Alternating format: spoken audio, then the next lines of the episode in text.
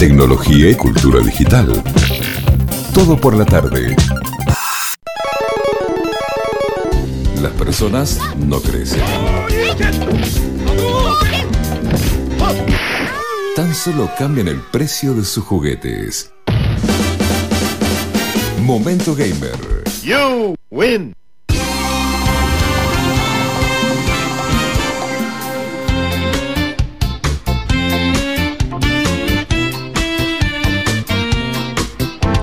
Me gusta que. Acabo de verte, Matías Rey. Acá con. Vos no lo estás viendo, Mati. Eh, el- con el Fichi estábamos ahí bailando al, al son de la apertura y cuando veo a Matías Rey también. Todos, todos bailando. Todos bailando para empezar la columna de Fichi como debe ser. Y es que esta energía nintendera es como que nos sí. levanta a todos. ¿no? Y es como sí, tener un te- Family te- Game en las manos. Te lleva a tus mejores momentos cuando no había preocupaciones. A mis mejores momentos, sí, mi pico en la vida fueron básicamente entre mis 8 y mis 9 años, así que. De ahí fue toda eh, embajada. Una cuesta abajo que no tiene señales de terminar. Una jamás. seguidilla de lunes, eterna. Infinita, infinita. La verdad que es una, una bella ironía del destino que mi columna llegue los lunes, que es el día el de angustia existencial más grande. Totalmente. Pero, eh, a ver, no sé si vos coincidís con mi teoría que compartí al principio del programa, pero hasta ahora no tengo ningún adepto. Puede ser primero. Mirá, te tiro la, la- la promo. Puede ser el primero. Eh, el lunes se lleva el 50% de la energía. Es como que una vez, eh, digamos, en cuanto a lo que te consume la semana, una vez que pasas el lunes, el resto no es tan tremendo. Sí, sí, sí, la verdad que sí, la verdad que sí, porque en algún momento pensé, cuando uno piensa que puede reformar el universo y las reglas de la Y sociedad. el lunes no va a ser tan malo, pero sí lo es. Y claro, yo pensé que por, por ahí, dije, ¿por qué tenemos un fin de semana de dos días? En vez de tener tipo dos días en la mitad de la semana. Porque arrancar dos veces en la semana sería prácticamente imposible. Seríamos el 50% un día, el 50% el otro, y Eh, el resto de los días tendríamos cero, absolutamente 170 cero. para- de energía. Sí, sí, sí, es más, es más. Creo, creo que si fuera por nuestros, nuestros eh, líderes corporativos eh, del universo, nuestros Jeff Bezos de la vida, tendríamos por ahí un fin de semana de tres días cada dos semanas, como para, como para hacer ese arrastre lo más largo posible. No, igualmente yo creo que, digamos, eh, la gente se da cuenta que el 3-4 se viene, se viene el 3-4. Yo, yo tengo confianza. ¿El 3-4? El 3-4, 3, 3, de fin de 4 de semana. ¿Tres de fin de y cuatro de semana? ¿Se viene? ¿Vos decís que se viene? Sí, yo creo que sí. ¿Sabés qué Se simpático van- eh, del 3? va a pasar que se van a dar cuenta. A ver, en algún momento el único día feriado, el único día de fin de semana era el domingo. Eh, en algún momento lo era y gracias a, bueno, gracias a, a una serie Al avance de- de, de lo que sea. de, Eh, de- de, básicamente organizaciones socialistas que hicieron, lograron este fin de semana de dos días, esta semana de ocho horas, o sea, estos días de ocho horas, la, día de, la semana de 40 horas, todas estas cosas que, que están medio en riesgo. Por ejemplo, eh, hablabas del, del 3-4, en China hay una regla no oficial en las empresas, especialmente en las empresas de tecnología, que se llama el 996, que es eh, trabajar de 9 de la mañana a 9 de la noche, seis días de la semana y eh, es lo que, lo que acreditan como lo que hizo a China eh, liderar en ese mercado. Obviamente hay que descansar. Hay que, hay que descansar y por Uno rinde más. ahora- Honestamente, honestamente. Sí, sí, sí, uno, uno rinde más, uno rinde más. Eh, es Yo muy difícil sí. convencer a lo... O sea, es muy difícil hacer todo ese trato de decir, bueno, pero si podías rendir más, entonces ¿por qué no rendiste más? O sea, es muy difícil explicárselo a los que manejan esto. No, lo que pasa es que en realidad hay que cortar con el tema de, a ver, igualmente por eso digo, eh, me parece que hay algún avance porque por proyecto, haceme cumplir un plazo. Yo te cumplo el proyecto en tal plazo. Después déjame que maneje las horas como pueda. Esa, esa, esa- ese sueño de trabajar en base a objetivos, Bueno. no, no sé si lo veremos, pero, Pero hubo un par de tanto- experimentos. Hubo un par de experimentos en Microsoft el año pasado, el, el anteaño pasado, ¿no? Cuando las cosas eran. cuando se podían medir más o menos de acuerdo a, a los parámetros que, que veníamos midiendo antes. Sí. Pero hubo un experimento de Microsoft de hacer semanas de cuatro, de cuatro días y obviamente toda la productividad subió. Y Microsoft dijo, qué interesante este informe, y lo guardó en un cajón y siguieron trabajando cinco días, con suerte. Y que, que es una, es una Bueno, pero porque quizá algún día justo- alguien lo saca del cajón. Yo creo que no, porque justo hablando de Microsoft, eh, E3 este año empezó con una conferencia de Microsoft que demuestra que aún en pandemia han trabajado sábados, domingos, todas las horas que tenían que trabajar porque, bueno, están segundos en la carrera de Picante. las consolas. ¿Se viene picante? Se viene picante. No solamente se viene picante, sino que sino que se viene agresivo. Una cosa Ah. que Microsoft hace mucho tiempo que no es. Microsoft en una época iba tipo tapones de punta contra, contra Sony, contra Nintendo, que bueno, no, no tienen el mismo, el mismo target, pero aún contra el mercado de PC, que básicamente es lo mismo que alimenta Microsoft por el otro lado. Pero Xbox siempre tuvo una, una estética como agresiva y en los últimos años estuvieron apuntando a algo, decir, a decir, bueno, no importa, lo que nos importa es que juegues los juegos que nosotros hacemos. Jugalos en donde quieras, jugalos en PC, jugalos en Xbox, jugalos en, eh, qué sé yo, compraron eh, Motion, la empresa que hace Minecraft, y dijeron, bueno, no, que salga, que salga Minecraft en PlayStation, que salga en consolas de Nintendo. Tuvieron una filosofía como diciendo, bueno, lo que importa es que jueguen nuestros juegos y conozcan nuestra marca, y eso se acabó, porque acaban de gastar miles y miles de millones de dólares en estudios y confirmaron lo que todos sospechábamos, algunos no querían creer que fuera así, pero firmemente lo fue.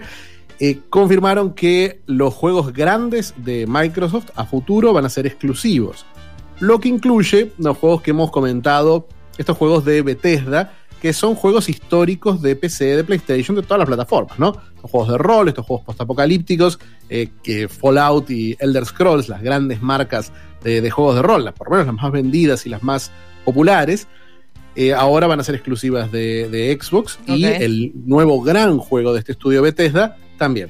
Exclusivo, lo, lo recalcaron una y otra vez como para que no haya interpretaciones, como para que no haya titulares que digan, bueno, quizás en un año sale en PlayStation. No, estos juegos van a ser absolutamente exclusivos. Y toda la presentación se concentró en juegos exclusivos y en juegos que van a salir primero en Xbox que en otras consolas. Pero realmente lo que mostraron fue impresionante. Starfield, eh, este, este juego espacial, este juego futurista, que está como a mitad de camino entre, el futurismo fantástico de una Star Wars y el futurismo de una interestelar, que tiene algo de realista, pero algo medio de filosófico. Eh, la verdad que lo que mostraron es muy, muy lindo. Mostraron un, mostraron un astronauta subiéndose a su nave, básicamente eso fue el teaser, fue lo único que vimos, Bueno. pero la nave era muy linda y el astronauta se veía como de verdad. Entonces los gamers estaban Fachero felices era. Fachero era. Fachero era. En la fecha de lanzamiento dieron algo que nadie esperaba. eh, va a salir el 11 de noviembre de 2022. Así ah, que todavía falta una banda. Falta una banda. Va a salir en exclusivo para las consolas de Xbox, las nuevas, Xbox Series X y Series S, y para PC, por supuesto, a través de la tienda de Microsoft. Ese fue el juego grande con el que abrieron y cerraron con otro juego interesantísimo, por lo menos para uno que es noventero. Recién ponías Slater Kinney y, y, mm, yo recordaba en la época que escuchaba Grunge y del Grunge pasé a las Riot Girls y bueno, y a, y a toda esta, esta, esta música hecha por mujeres súper sofisticada, buenísima.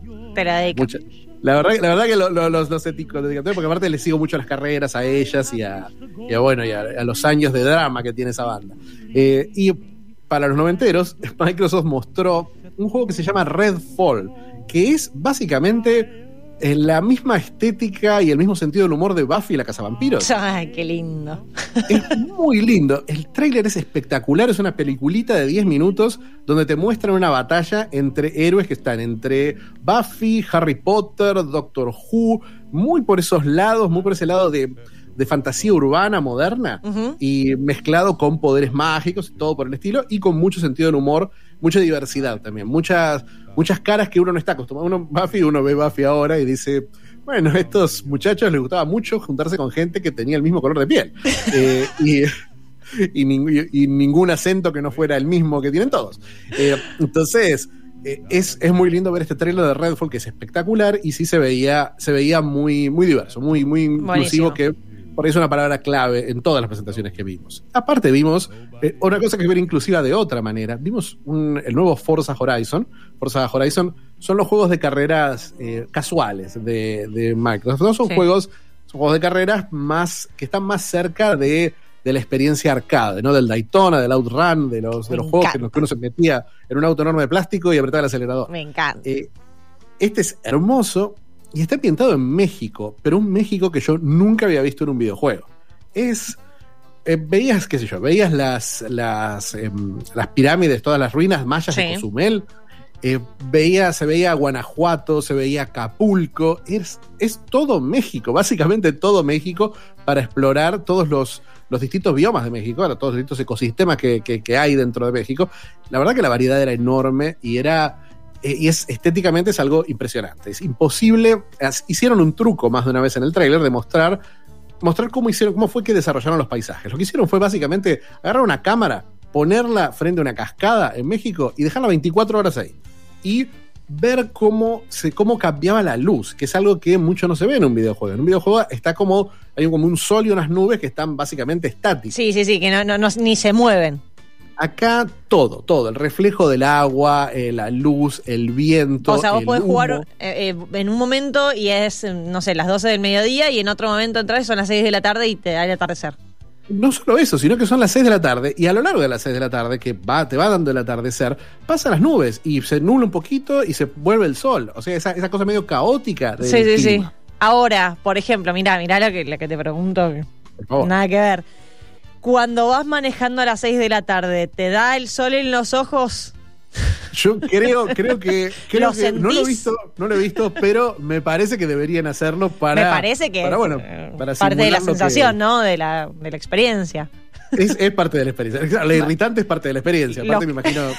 Me imagino que vendrán con un frasco, con un frasco de mosquitos para que uno ponga, para que uno abra en medio del living eh, y esté así todo mínimo, el Mínimo, mínimo. Pero eh, la verdad, increíble, increíble Forza Horizon. Mostraron un juego, un juego ucraniano espectacular que se llama Stalker, eh, que es un juego ambientado en. es una serie de juegos que fueron muy populares dentro de un nicho muy pequeño de gamers de PC hace unos 10 años y esta secuela, que agarra toda esa fama de culto del original y la lleva a un nivel de producción mucho más alto, es como una visita a una, a una Pripyat post-Chernobyl, eh, a una especie de Pripyat alternativa, donde, donde bueno, donde está una explosión nuclear eh, causó, una, causó, causó una serie de mutaciones y pequeños eh, cambios en la, en la gente. Entonces se ha vuelto una especie de tierra de nadie.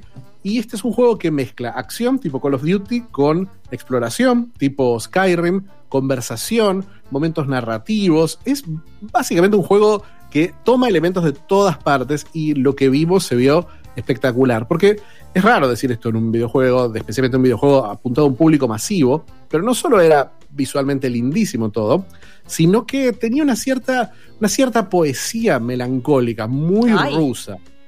Eh, muy rusa. Si, si, Forza, si Forza viene con un frasquito de mosquitos, este va a venir con un frasquito de vodka puro destilado cero veces. Eh, es, un frasquito de hielo seco para que te, te fresque. un fresco. Claro, más o menos. Bueno, para, igual está frío acá, pero.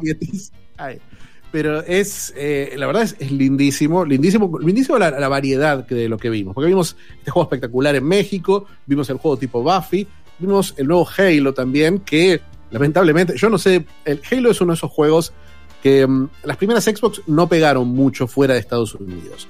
Entonces, Halo, que fue el juego que hizo que Xbox fuera un éxito en Estados Unidos, acá no lo hemos jugado, no tenemos una historia como la tenemos con Doom, con Wolfenstein, con God of War, con ese tipo de juegos que uno, aunque no sea gamer, ha escuchado esos nombres y por ahí está, totalmente.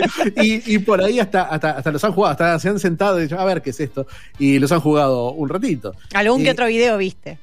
Algún que otro video te apareció mágicamente en YouTube y bueno, te sentaste y lo viste. Decís, ¿qué es esto? ¿Esto es una película? Ah, no.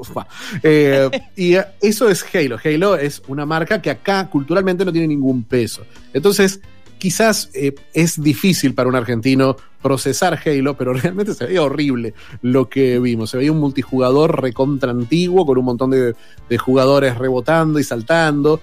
Pero eh, dieron una noticia que me pareció interesante. Como saben que este Halo viene con una, una carga de publicidad negativa, lo que hicieron, lo que hicieron fue ofrecerlo gratuito. El multijugador va a ser gratuito eh, para cualquiera. Cualquiera que quiera jugar Halo va a poder jugarlo. Eh, obviamente todos estos juegos gratuitos como Fortnite, como, como Call of Duty Warzone, son juegos que son gratuitos a medias. Uno, el juego lo puede jugar gratis, pero paga por distintos ítems cosméticos, por un gorrito, por una remerita, por una pistolita de un color distinto, como para Accesorios no incluidos. En los accesorios, el, sombrero de la, de, la, Barbie, viene, viene aparte. Y eso, bueno, ahí es donde hacen el negocio, calculo. Pero me parece que es una buena jugada. Este es un juego que históricamente fue, fue pago, entonces es como una sorpresa, es como una, una movida agresiva, como todo lo que vimos realmente. Pero todos estos juegos, excepto el ruso, que es un juego que va a ser exclusivo durante un tiempo eh, limitado, va a ser exclusivo de, de Xbox por un año, creo el resto está, el resto es exclusivo. El resto uno necesita una Xbox para jugar. Ok. Pero la- la- siempre la gran ventaja de, de Xbox es que son parte de Game Pass, el servicio tipo Netflix que ellos usan, que es un servicio que cuesta 600 pesos más impuestos y permite jugar todos estos juegos. El día que salen, uno puede jugar estos juegos y no solo esto, sino una serie. Mostraron para 2021, que es un año en el que no vamos a ver muchos juegos, mostraron un juego por lo menos interesante por mes. Entre indies, entre exclusivos, entre cosas joyas como el que siempre me pregunta Fer, el Age of Empires. Sí. Age of Empires 4 va a ser parte de Game Pass. Uno pagando esos, creo que se van a unos. Se van a un poquito menos de mil pesos el, el valor final, pero Sí. realmente vale la pena. Realmente vale la pena porque uno tiene un mes para jugar lo que quiera. Y te digo más, si te sacan más, no llegás. Uno ¿Cómo por mes está bien, digo, como para poder jugarlo y porque si no se te empiezan a pisar, se te empiezan a pasar. Se te empiezan a pisar. Igual tienen una cosa muy inteligente, me encantó, que tienen una mezcla de juegos tipo eternos, como Age of Empires, Sí. que lo que hacen es, vos, lo, vos por ahí pagás el mes para ver qué tal Age of Empires. Sí. Y después lo empezaste a jugar y Age of Empires no termina nunca. Te metiste en el multijugador, te metiste en la campaña. Y decís, bueno, pago el mes que viene, pero total lo voy a seguir jugando. Ah, y aparte, el mes que viene sale, sale Sable, por ejemplo. Sable es un indie que es una cosa bellísima. Es un, es un juego independiente que este sí sale para todas las plataformas, que es una especie de, de fantasía, una, una especie de mezcla de fantasía y ciencia ficción, eh, con un personajito, con una motito que va dando vueltas por un planeta, que pelea, que una especie de aventura de acción. Se nota que va a ser un juego comparado con todos estos que estamos hablando, tipo Forza, va a ser un juego relativamente corto, es un juego independiente, pero como viene como parte del Game Pass, la verdad que uno siempre lo va a probar y se puede volver un pequeño fenómeno como lo pasó con Hades, eh, que fue uno de los grandes nominados a Juego del Año eh, el año pasado y que ahora casualmente Hades va a ser parte de Game Pass también. El- la propuesta de Game Pass es muy muy atractiva y especialmente para el bolsillo argentino. Yo tuve, tuve un par de, de choques con, porque siempre me peleo con la gente, eh, tuve un par de choques con fanáticos argentinos de Sony. Yo, obviamente, como todo argentino, siempre, siempre me he movido por el ecosistema Sony. No, nunca tuve una Xbox 360 eh, de casualidad alguna vez, pero generalmente tengo PlayStation. Entonces yo juego PlayStation.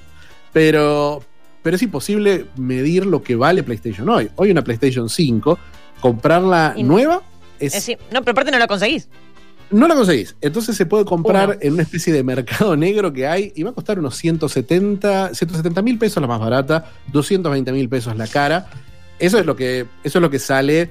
Realmente los precios, los precios reales creo que van a estar más cerca cuando, cuando Sony empiece a traerlas regularmente, van a estar más cerca de los 100 mil pesos por la básica y 120 o 130 mil pesos por la, por la grande. Pero la Xbox de entrada, la Series S, se puede conseguir, se puede comprar hoy por 70 mil pesos. Y es verdad que es menos poderosa, mucho menos poderosa que la PlayStation 5, la Series S, pero es una máquina que para uno, si uno no tiene una tele de 4K, o si uno no tiene, no tiene por ahí, no tiene una tele de 60 pulgadas, ahí le sirve tener una, esta Xbox como una entrada que aparte le permite usar, em, Game Pass. usar Game Pass. Entonces, Sí, básicamente depende del nivel de manija, si vale la pena. Depende, depende del nivel de manija y realmente depende a futuro, porque lo que pasa con Tal PlayStation cual. es que no solamente vale eso la consola, sino que los nuevos juegos están costando eh, entre 10 y 13 mil pesos. Y es un valor, es más, más de lo que uno terminaría pagando por un año de Game Pass. Entonces, Claro. es muy difícil comparar. Yo creo que si tuviéramos los mismos parámetros que en Estados Unidos, donde los valores son otros, por ahí una, sería una conversación más, más simple. pareja. Pero, más pareja, más, más difícil en realidad, más pareja porque están Claro, bueno, sí, porque está oferta es- más equilibrado. Más o menos similar. Pero mientras PlayStation no crea que tiene una amenaza acá, PlayStation Argentina no crea que tenga una amenaza acá, no va a localizar precios, que es lo más importante por ahí. La, la posibilidad de comprar juegos a un valor. a- como, como hace Netflix, como hace Disney Plus, como hace en la misma Xbox o hasta Nintendo o Steam, de tener valores que se ajusten un poquito a la billetera local. Ellos, todas estas empresas localizan precios, PlayStation por alguna razón no lo hace. Lo hace en Inglaterra, por ejemplo, donde cobra más los juegos todavía. Eh, en Inglaterra y en Europa salen más que en Estados Unidos los juegos. Por lo menos nos toca el precio de Estados Unidos, no nos tocan los. los Podría ser peor. ¿De qué se quejan? la verdad que sí. En, Estados Unidos, en, Inglaterra pagan 98 dólares por cada juego. Obviamente, ni, ni, pregunten cuánto es el salario mínimo de Inglaterra porque nos podemos a llorar todos. Pero, no, pero, pero bueno. ya es lunes. Ya tenía para que, con qué llorar.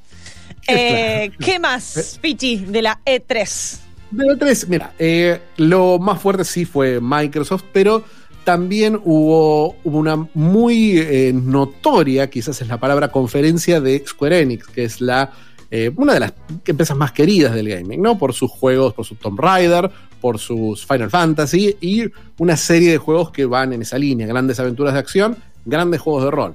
Y tuvieron una presentación que fue atroz eh, y que fue preocupante porque viene de un año del que el año pasado estuvimos todo el año hablando eh, del papelón que fue Avengers, el juego de Square Enix, que me parecía, me parecía la versión trencito de la alegría de, de Avengers. Eh, y ahora, y ahora acaban de sacar, acaban de anunciar. Trencito de la alegría con personajes no oficiales. Exacto, los personajes no oficiales. Spider-Man, que va a decir, pero Spider-Man no es azul.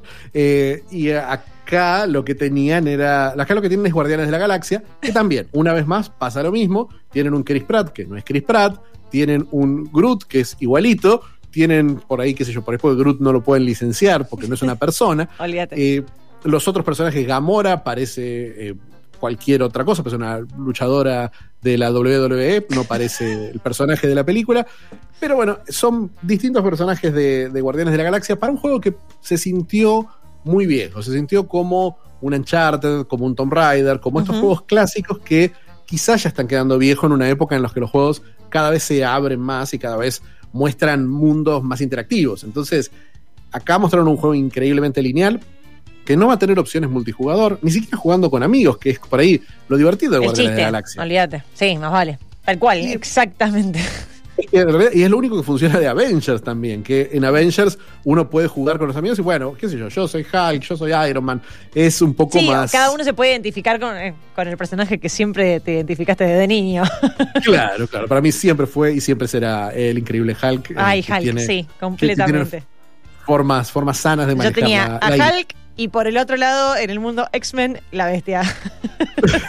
Me encanta, básicamente el, el mismo, mismo personaje, el mismo calor. Muy bien, muy bien. ¿no? Qué, qué, bueno no ser psicólogo en este momento. Eh, pero, pero, bueno, esta, esta es, este es lo que mostraron. Mostraron un Guardianes de la Galaxia que eh, no fue un papelón, como fue el de Avengers en su momento. Fue un juego digno, pero que se sintió viejo y tomaron, se tomaron mucho tiempo para mostrarlo. Uh -huh. Pero... Eh, para, como para que no quede esa impresión, eh, decidieron terminar la presentación mostrando un juego nuevo de la serie Final Fantasy, que es una versión del primer Final Fantasy, que es un juego muy primitivo, un juego de Family Game, pero es una versión ultra violenta, con unos personajes que hablan como si fueran. Eh, ¿Te acuerdas de esas películas de acción de, con Stallone, con Schwarzenegger, sí, con sí. todo el mundo? Uh -huh, The uh -huh. Expendables. Bueno, es, son básicamente esto. Son como. ¿Cómo sería Final Fantasy, una serie anime, toda de personajes re lindos y magia y belleza? ¿Cómo sería si todos los personajes tuvieran la personalidad de Jason Tatum? y. Y eso, y, y ahí sí no, quedó. Así, así es, se queda la Y no sé. Ah, y así fue, eso fue la reacción completa de internet. Para colmo de males, dijeron, bueno, no, no, no se preocupen. Parece raro, pero está buenísimo. Jueguen la demo que ya está lista para bajar. Oh, bueno. Fuimos okay. todos a bajar la demo. Y, no. en el momento que quisimos que haga la demo, nos dijo: está toda rota la demo. No se puede jugar. No. Así que, Qué impresentables. Fue, fue, impresentable. Mostraron unas remakes de Final Fantasy también horribles, que sin detalles, sin, sin, sin mucho sentido. Mostraron un juego nuevo que no se entendió nada. Que uno de esos juegos que uno dice, bueno, por ahí este es un juego de acción que va muy rápido. Entonces, eh, bueno, en el stream, por ahí por la compresión, no se entiende lo que pasa. Así que hoy lo primero que hice fue sentarme a ver el video completo. Y no se entiende nada. Sigue sin entenderse. Es, parece, que es intencional. La idea es un juego que simule una mala compresión. Lo que parece una decisión creativa. Y era una decisión estética. Claro, es original, pero es eh, bastante desafortunado. La verdad que el, el ganador de E3 estuvo fuera de estas dos conferencias, estuvo fuera de la nueva generación. Eh, fue el jueves que vimos un evento que se llamó Summer Game Fest con Jeff Kigley, el gran periodista, de, el gran mezcla de showman y periodista de videojuegos, digamos el, el Guido Kaxka del gaming americano.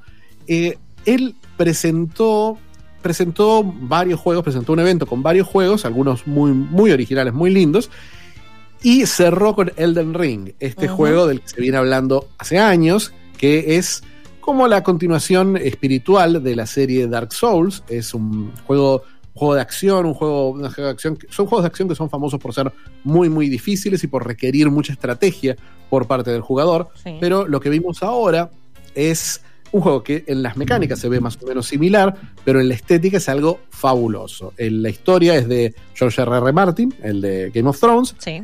y el- la ambientación es como es mitología celta, que es algo Qué que lindo. Me encanta. es, es muy, es muy linda la mitología celta, muy loca, Sí, sí, sí. muy muy menos tangible que por ahí la nórdica, que es, es tan cliché, todos los, los dioses vikingos y el Ragnarok y toda esa cuestión. Ah, Acá no. La celta es la que va. Acá vemos, vemos los árboles del- de los árboles de la vida y esas cosas raras, originales. eh, realmente es muy difícil de describir, pero, pero bueno, pero el, el juego se ve imponente, se ve, se ve misterioso, se ve oscuro. Pero lo, más- lo que más pegó en internet fueron unos enemigos que son como unos cuenquitos de, de- de oro que Sí. te pegan y le pegan al personaje. Y ¿Y ¿Cómo, No sé cómo- por qué, perdón, el pues- cuenco tiene brazos y te pega o tira cuenco- cuenquitos? El cuenco Tiene tira cuenquitos. No, no, tiene brazos y te pega, Ah, como mira. deben hacer los cuencos. Ok, Es un- claro. Una imagen extrañamente adorable dentro de dentro de, de- de juegos que son famosos por su, su- su- su cosa gótica. Así que fue Elden Ring, eh, después fueron, fue un gran, un gran E3 para los juegos independientes. Hay una conferencia que los que vieron, aún los que vieron todas las conferencias de E3, busquen la conferencia del Tribeca Games Festival, que es el festival de cine, el Tribeca De el New festival York. lo- eh, ¿Cómo? En Tribeca, Tribeca en New York. Tribeca New York, totalmente, en, eh, que es un festival fundado por Robert De Niro. eh, no, no un sabía eso. no, no un famoso gamer, pero bueno, es Robert Pero De Niro aparentemente. Pero ¿por qué no? Algo le deben gustar los juegos porque fue el primer eh, festival en tomarse en serio los juegos. Hace como 10 años presentaron un juego eh, LA Noir, un muy lindo juego tipo policial negro. Lo presentaron ahí y ahora presentaron un festival con que es un videito de una hora donde muestran en detalle 10 juegos sin todo el frenesí de tres que tenés un minuto para ver cada juego. Acá hay un tiempo suficiente y los que los presentan son muy interesantes. Está, por ejemplo, Guillermo del Toro, es el que presenta el primer juego. Y eh, el juego va, está muy en la onda de algo que presentaría Guillermo, Guillermo del Toro. del Toro. Es- la, la verdad, me encantó, me encantó ese video, me pareció una de las, de las sorpresitas de, todo este festival, de todo este show de E3, así que si buscan el Tribeca Games van a encontrar joyas, una atrás de todo. Y un juego latinoamericano me llamó la atención también, eh, en uno de estos eventitos, que se llama Despelote. Y es un juego eh, de un quiteño, de Julián Cordero, que es hijo del gran director de cine quiteño eh, Sebastián Cordero. Y el juego es una historia sobre un grupo de amigos en los eh, en- hace unos 20 años, cuando Ecuador estaba clasificando a su primer mundial de fútbol. Y estos son unos amigos que básicamente están boludeando, están todo el día jugando en parques. amigos. Están, están, están en modo, no están en modo lunes ellos, definitivamente. Eh, y el juego Ni en uno modo adulto. cero, cero, Cero modo adulto. modo adulto. Fíjate que la interacción principal del juego es patear cosas, que pateando te comunicas, pateando le pateas una pelota a tu amigo y jugás. Sí. Estás en la calle, pateas una botella y, Y pega contra la pared. Y tu amigo dice, ¡uh! Entonces, esa, esa interacción muy latina eh, me, La piedrita. me sorprendió. Y la estética es increíble. Son fotos intervenidas, unas fotos que están como viradas al naranja, muy como si se estuvieran viendo a través de un televisor que anda mal en blanco y negro, y sobre ellas los personajes dibujados. Realmente Despelote fue la gran sorpresa, un juego muy, muy original, muy distinto y uno de los pocos juegos desarrollados en Latinoamérica que se trata sobre crecer en Latinoamérica y sobre el mundo que nos rodea, cosa que no pasa, aún en los juegos más exitosos eh, latinos realmente son juegos que están un poquito separados de, de nuestra historia y de nuestra realidad. Este no, para nada, y la verdad fue Y lo hacen bien. una Lo hicieron bien. Perfecto. Entonces tenemos los que, a ver, repasemos para cerrar los que sí y los que no. Tenemos despelote, los que sí. Despelote, El de Ring. Sí. Eh, Redfall, que es el Buffy. Ok. Forza Horizon en México, una belleza. Y Starfield, hay que ver Starfield. Perfecto. Quédense con eso. Lo que vamos a decir ahora, bórrenlo. Los que no eran. Y los que no, lamentablemente todos Square Enix. Eh, Guardians of the Galaxy, Babylon's Fall y eh, Final Fantasy están. El nombre es terrible, no ni, ni me acuerdo el nombre, lo malo que es. Stranger of Paradise, Final Fantasy Origin. Y también vimos, vimos Ubisoft un poquito, y ahí Ubisoft fue siempre una de cal y otra de arena. eh, estuvo bueno. Vimos un juego de Avatar, pero la típica presentación que es un video donde uno dice, bueno, esto puede ser un juego, puede ser una película, puede ser lo que sea, pero esto, esto está en la imaginación de un diseñador. Esto, este juego nadie, nadie puso una línea de código aún. Pero, así que hablaremos seguramente más adelante de Avatar. Pero la verdad, eh, muy, presten mucha atención a Despelote y, y en especial a Redfall, que me parece que va a ser una, una tendencia a seguir. Excelente. Bueno, síganlos. Y eh, todavía queda un día más. Así que de, de la E3, así que quizá, no sé, cae otra bomba. Mañana es Nintendo. Yo creo que va a ser un día muy tranqui, va a ser un día para fanáticos de Nintendo. Eh, mañana tempranito, mañana a la una de la tarde, van a poder ver el evento donde Nintendo va a hablar exclusivamente, solamente de juegos. No vamos a mostrar esa Switch fantasma que, de la que venimos hablando hace rato. Van a mostrar juegos y van a mostrar juegos que principalmente salen en 2021. Ya vimos uno, Mario vs. Rabbids Sparks of Hope, que es felicidad absoluta. Así que creo que van a ser unos lindos 40 minutos, si los tienen justo a la hora del almuerzo, nos cae. Excelente. Y si no se lo, si se lo pierden, o si no se lo pierden, pero igual, síganlo a arroba fichinescu porque te tira toda la posta. Eh, Estaré posteando GIFs y reacciones. en vivo. Oh, En vivo. ah. En vivo, en vivo. Sacaré selfies con los juegos que más me gusten. Excelente. Bueno, hasta el lunes que viene, Fichi. Hasta más novedades. Y ya veremos, ya veremos lo que pasa. ya pero veremos. bueno, veremos. Hay sorpresas, nunca faltan. Ah, no, no, no. Buenas o malas, pero siempre hay. Muchas gracias, Fichi. Chau, chau. Chao. Ignacio Sainz con el momento gamer. Tecnología y cultura digital. Todo por la tarde.